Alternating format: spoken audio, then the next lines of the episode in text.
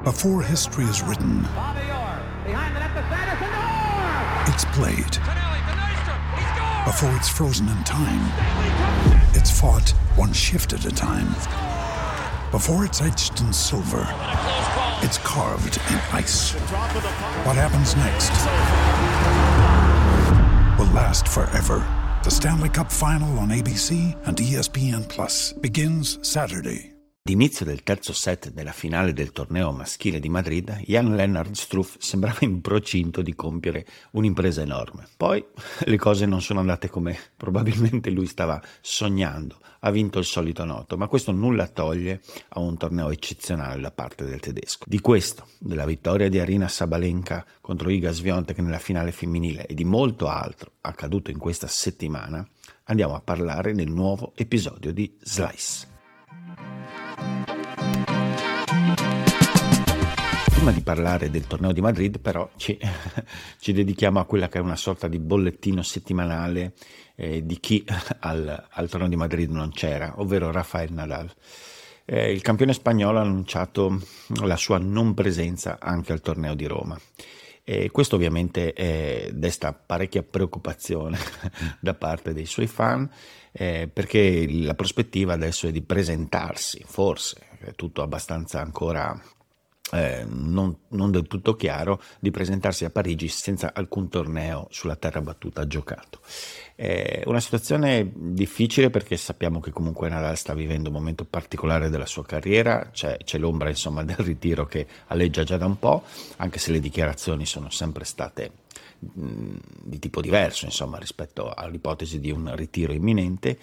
Certamente queste settimane sono abbastanza decisive perché il torneo di, di, Parigi potrà essere il suo obiettivo principale nella stagione, nel caso di, una, di, un risultato di non buon livello oppure addirittura della non partecipazione, eh, porteranno ad avere un crollo dal punto di vista della classifica, uscire nei primi 100 e questo poi potrebbe un po' complicare anche un eventuale rientro nelle settimane o nei mesi successivi, ovviamente, a livello di tabellone sarebbe tutto più complicato nonostante sicuramente mm, eh, in, in, quel caso insomma non, le, le wildcard non mancherebbero, però le posizioni nel seeding nei tabelloni potrebbero rendere un po' com- più complicato il rientro.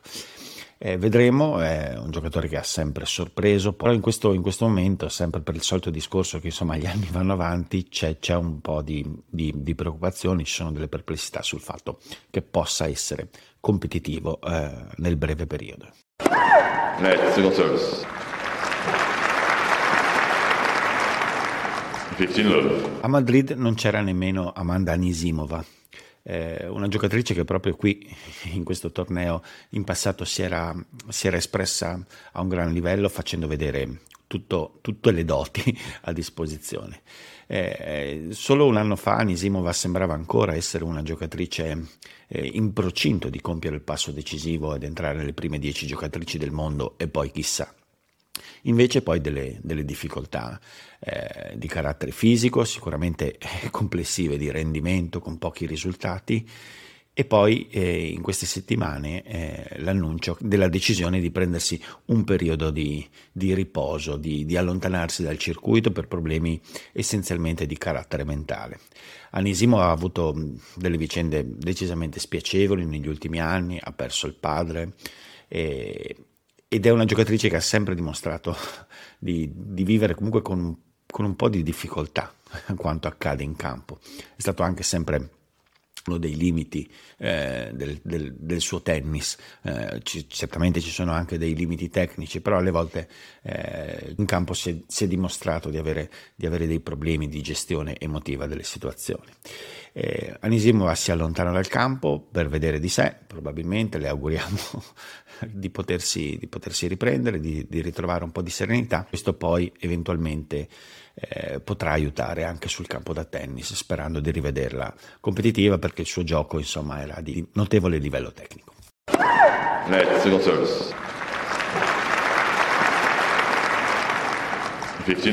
Si giocavano eh, in Provenza e a Cagliari eh, questa nuova categoria di tornei Challenger 175 nati per l'esigenza di, di dare un, un, torneo, dare della competizione ai giocatori usciti nei primi turni di questi, di questi mille primaverili. A vincere sono stati Andy Murray in finale contro Tommy Paul in Provenza e ehm, Hugo Umberti in finale a Cagliari contro l'Aslo Gere. Da sottolineare queste prestazioni perché questi due giocatori vengono da un periodo particolarmente difficile, per Ugo Umberto un periodo lunghissimo di difficoltà, ehm, da cui sta uscendo molto lentamente, apparentemente, però diciamo con un passo inesorabile. Infatti in classifica alla fine di questa settimana si ritroverà intorno alla cinquantesima posizione e, e vedendo insomma da dove, da dove, veniva, insomma dove si trovava l'anno scorso, nel buco in cui si è trovato l'anno scorso a livello di, di, di rendimento in campo, insomma è qualcosa di positivo. Anche per Andy Murray, eh, un torneo estremamente positivo e dei segnali positivi dopo un inizio di stagione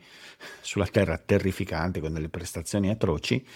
E invece adesso una vittoria che dà morale, è una vittoria di buon livello perché il torneo eh, soprattutto in Provenza era competitivo, insomma Tommy Paul è un giocatore di livello e, e Murray ancora una volta conferma una voglia veramente quasi animalesca di, di, di, di, tornare ad essere competitivo, una cocciutaggine anche nel non voler mollare nemmeno questa stagione sulla terra battuta a livello di, idea, almeno di, rimanere competitivo, quando magari potrebbe dedicarsi già a, a, all'erba, insomma, a Wimbledon, che è sicuramente il suo obiettivo principale, invece no, c'è ancora questa, questa, questa, presa sulla sua carriera, questa volontà di rimanere dentro realmente le pieghe del circuito, proprio anche sporcandosi le mani. Net, single service. Quindi è possibile fare un primissimo bilancio di questa combinazione fra 1000 sui 12 giorni e 175 a, a inframezzare eh, Madrid e Roma. È un po' prematuro ovviamente, dobbiamo aspettare lo svolgimento appunto del torneo di Roma e poi lasciare un po' di, passare un po' di tempo probabilmente per, per, eh, per trarre delle conclusioni, però eh, le prime sensazioni sono abbastanza ambivalenti.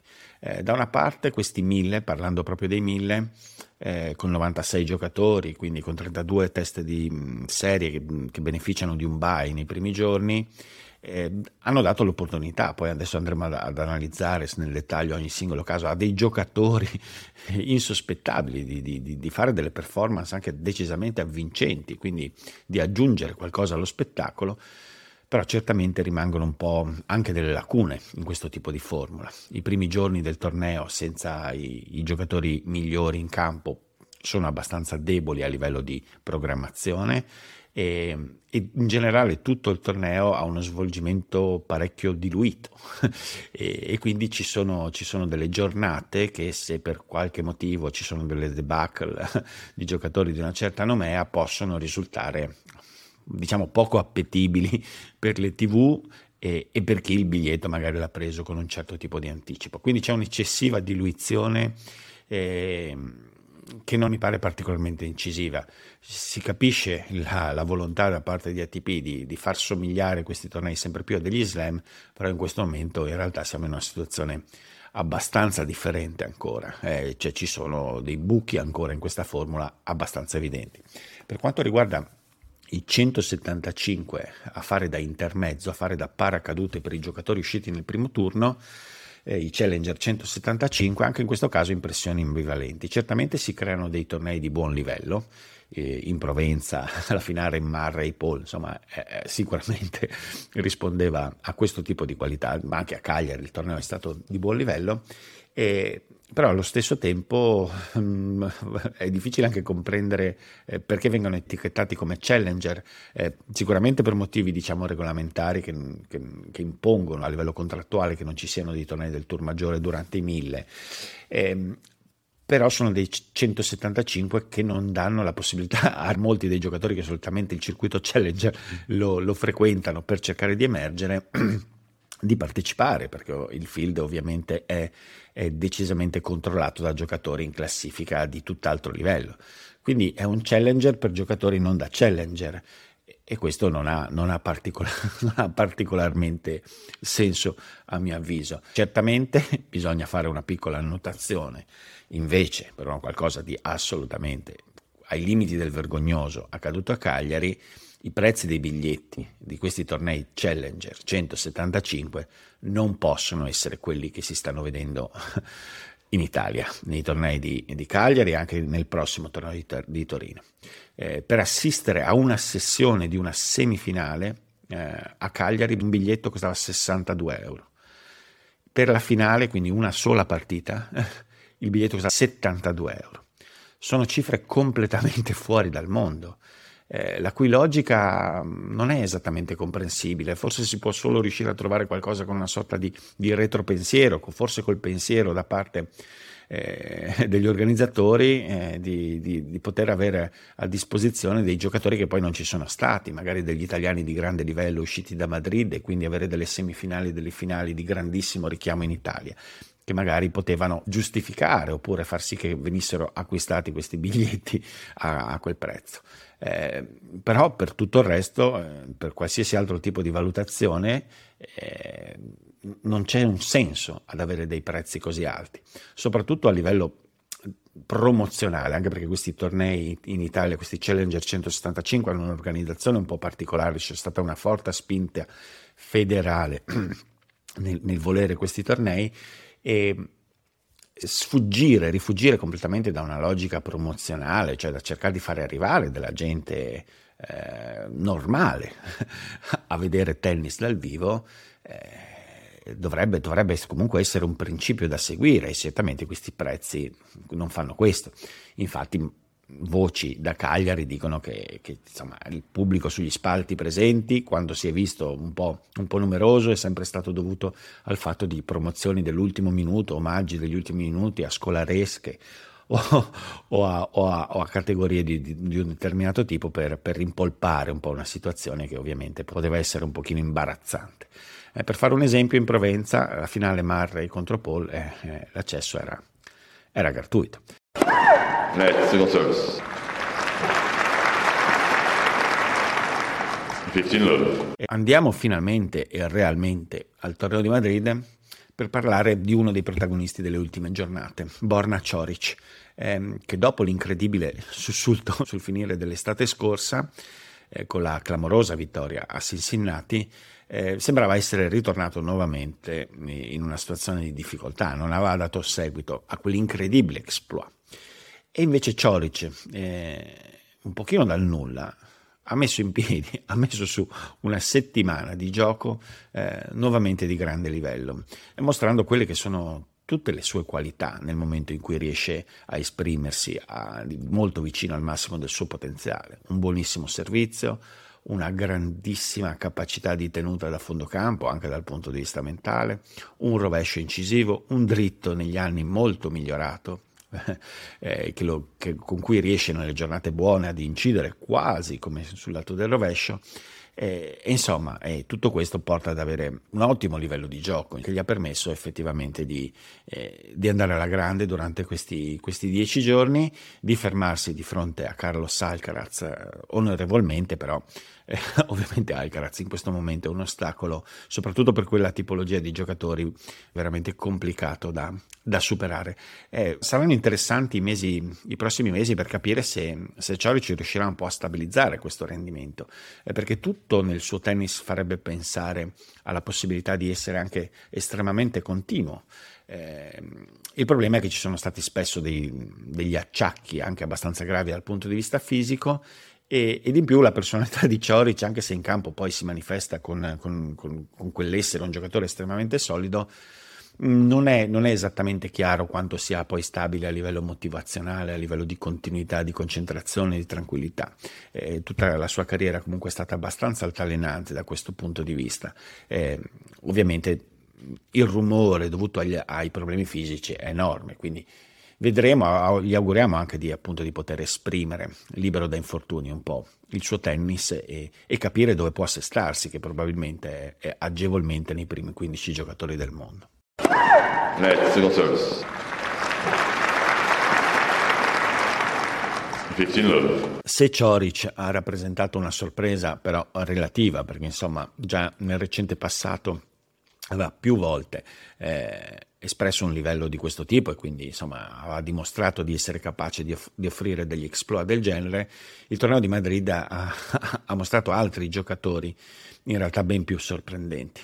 Eh, iniziamo da Zhang e Altmaier che sicuramente sono in cima a questa classifica delle sorprese della settimana, eh, che hanno offerto le, le, prestazioni fino a questo momento della loro vita durante, durante il torneo di Madrid e mh, ribadendo insomma qualcosa che personalmente ho detto duemila volte, ribadendo quanto alto sia il livello anche di questi giocatori che arrivano dalle retrovie.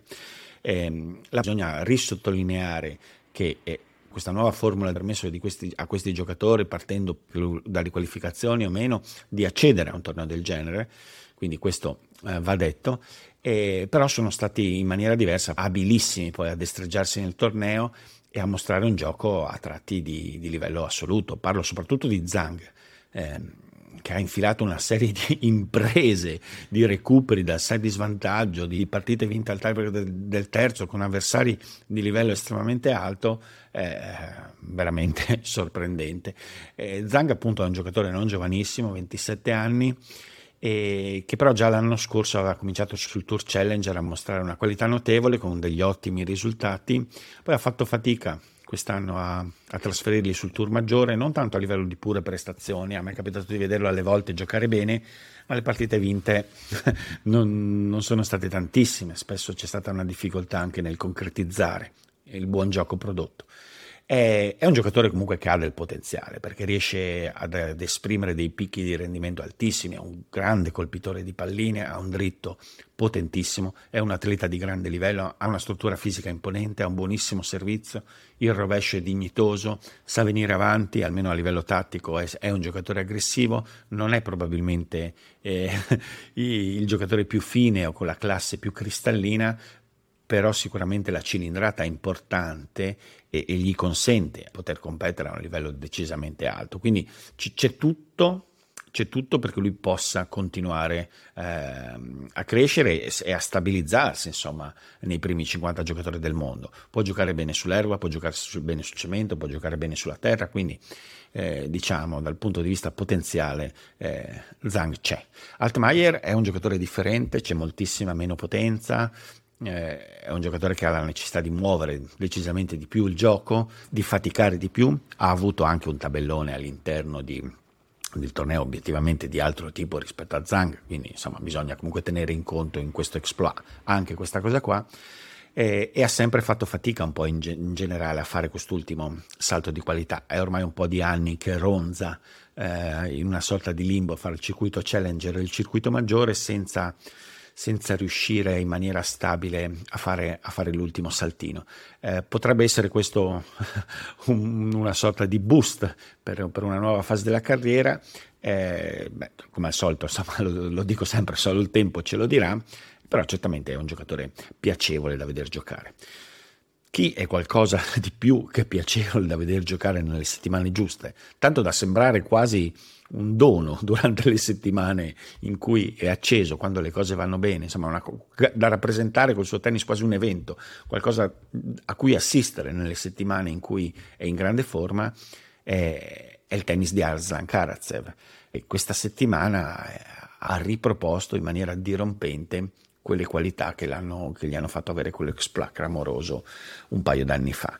Eh, il gioco di Karatsev è, è, per certi versi unico perché ha un'aggressività, una linearità, una pulizia d'impatto che quando, quando è a fuoco, quando tutto è a puntino, eh, è uno spettacolo, è uno spettacolo balistico eh, dal punto di vista tecnico. E quindi le settimane in cui gioca bene sono, sono, una vera goduria perché si vede raramente colpire la palla in quel modo con quei tempi di gioco. Eh, come al solito con lui è difficile, l'ha dimostrato più volte nella sua carriera, anche nella sua carriera invisibile, ma anche in quella che poi è diventata visibile. Eh, capire quanto possa rimanere continuo eh, sul medio periodo, insomma, è tutto, è tutto da vedere, insomma. Eh, però la speranza, almeno personale, è che riesca a farlo perché è veramente uno di quei giocatori per cui vale il prezzo del biglietto oppure un paio d'ore passate di fronte alla televisione. Net single service. 15 love. Un altro giocatore, insomma, che ormai lo sappiamo benissimo, per cui vale, vale la pena passare del tempo alla televisione, comprare un biglietto, insomma, è Carlos Alcaraz, eh, che in campo è un generatore automatico di belle partite, insomma. Eh, ovviamente con la complicità degli avversari, però insomma di suo ci mette, ci mette tantissimo per essere, per essere uno spettacolo. Ha vinto anche a Madrid, si è confermato rispetto all'anno scorso.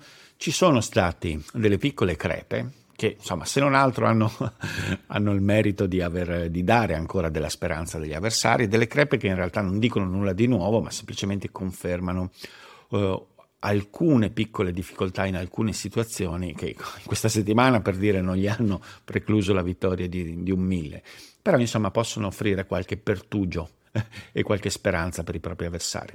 L'ultimo a esporle è stato il grandissimo protagonista, la grandissima sorpresa della settimana, perché abbiamo parlato di, abbiamo parlato di Zang, abbiamo parlato di Altmaier, di, di Karatsev, di Cioric, ma il torneo fatto da Jan Lennart Struff è fuori, è fuori da ogni logica, è stato un torneo incredibile a livello qualitativo per un giocatore che è vero, almeno personalmente, ogni volta che l'ho visto giocare in passato mi sono chiesto ma come cavolo, come cavolo non, non, si trovasse in una posizione più alta in classifica, come avesse ottenuto di più.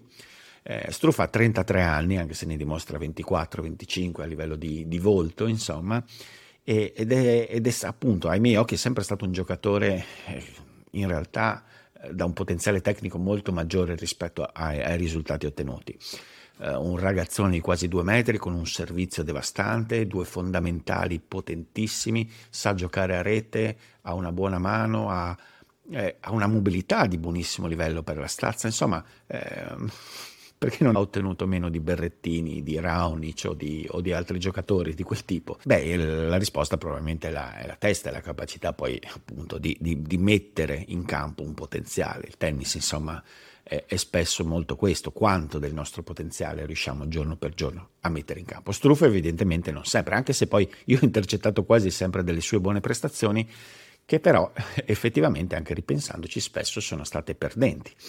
Ho ricordi di sue buonissime partite con Federer, ho un ricordo molto fresco proprio del precedente recente con Alcaraz a Wimbledon, una delle migliori partite del torneo in cui Struff ha giocato alla grandissima e ha perso.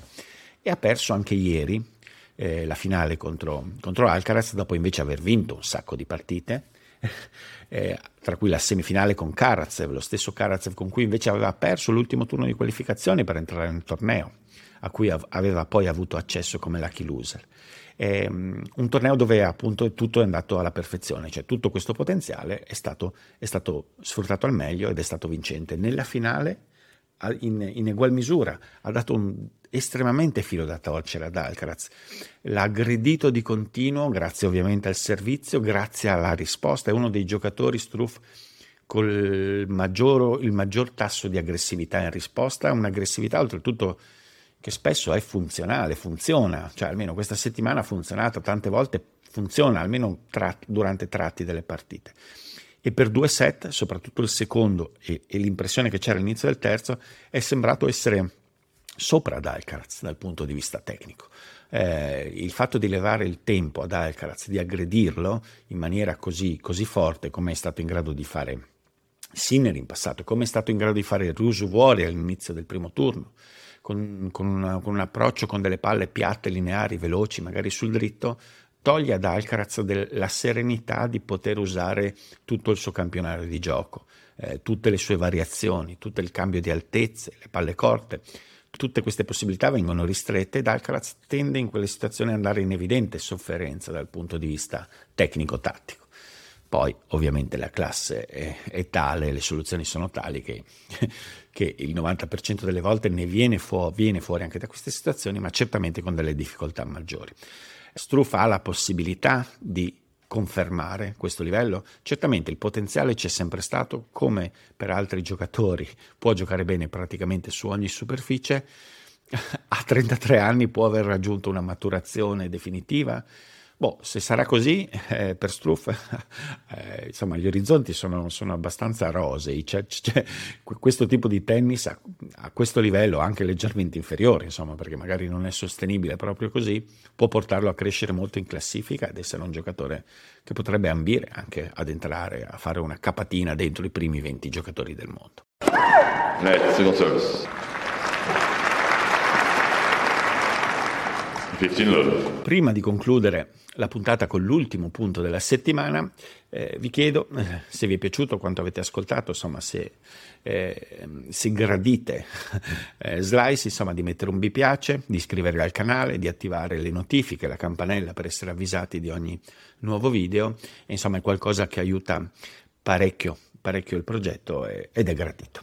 E, in cima alla settimana ci mettiamo Anna Sabalenka Arena Sabalenka eh, ha dato una dimostrazione eh, di forza estremamente importante. A me ha dato delle vibrazioni in queste ultime settimane particolari. Eh, ieri ha vinto contro Iga Svionte, quindi con la prima giocatrice del mondo sulla terra rossa e quindi è qualcosa di grande di per sé. Però quello che a me colpisce è è, è, è, la prestazione tecnica, è quello che sta accadendo tecnicamente. Le vibrazioni di cui parlavo sono delle vibrazioni, anche a costo di sembrare una bestemmia, che mi ricordano un po' quelle che, che, che dava Serena Williams in alcuni momenti della sua carriera. Cioè questa, questa onnipotenza dal punto di vista tecnico, a livello proprio di, di, di capacità pura, di, di potenza, di, forza, di forza atletica, di peso di palla, che sembra poter gestire completamente a piacimento quello che accade sul campo da tennis. È veramente di un'altra categoria a livello femminile eh, per quanto riguarda la potenza. Anche rispetto a giocatrici come Ribachina eh, sembra esserci proprio una marcia in più e ancora più contro, contro una giocatrice come Sviontek. ed è spaventoso perché in questo momento tutto questo sembra andare di pari passo con una una serenità infinitamente maggiore, eh, probabilmente a seguito del, dell'Australian Open vinto. E, e, questa serenità porta al fatto che questo, questa superpotenza sia molto più sotto controllo, ci sia meno nervosismo, uno stato di agitazione molto inferiore che poi si traduce nel fatto che molte più palline stanno in campo, ci sono delle scelte legg- solo leggermente più oculate che però fanno una differenza enorme nel, nel, nel, poi nel, complesso del suo, del suo, tennis. In questo momento Arina Sambalenka sembra la più forte tennista del pianeta ed è abbastanza pazzesco dirlo e bisognerà vedere ovviamente se si confermerà nei prossimi mesi perché dall'altra parte Iga Swiatek non sta facendo nulla per aiutarla. Sta giocando cioè, estremamente bene. Eh, la dominatrice dell'ultimo anno e mezzo del tennis mondiale sta continuando a giocare bene. Durante il torneo ha giocato estremamente bene ed è sembrata confermare nuovamente che sulla terra veramente il suo livello è, superiore pressoché a tutte.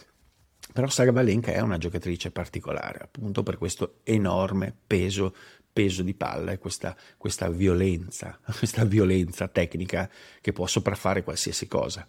Eh, è molto interessante in questo momento quello che sta accadendo sul circuito femminile perché ci iniziano ad esserci dei punti fermi molto precisi e, e di livello estremamente alto e potrebbe vedersi eh, potrebbero vedersi veramente alcuni, alcuni tratti di, quella, di quelle ri- rivalità che vengono sempre tanto auspicate in campo femminile. Queste settimane saranno importanti per vedere se, se Sabalenka riuscirà a, a giocare bene sulla terra come ha fatto a Madrid, che ricordiamolo ha delle condizioni abbastanza particolari dal punto di vista eh, ambientale, si gioca in altura, quindi estremamente veloci come condizioni. Vedremo cosa farà a Roma e poi a Parigi. Eh, la mia sensazione è che per differenza in questo momento è, è, una maturazione rispetto alla gestione dell'emotività in campo, che sta finalmente permettendo di liberare tutto un potenziale eh, balistico veramente eccezionale. I'm Sandra, and I'm just the professional your small business was looking for. But you didn't hire me because you didn't use LinkedIn jobs. LinkedIn has professionals you can't find anywhere else, including those who aren't actively looking for a new job but might be open to the perfect role, like me.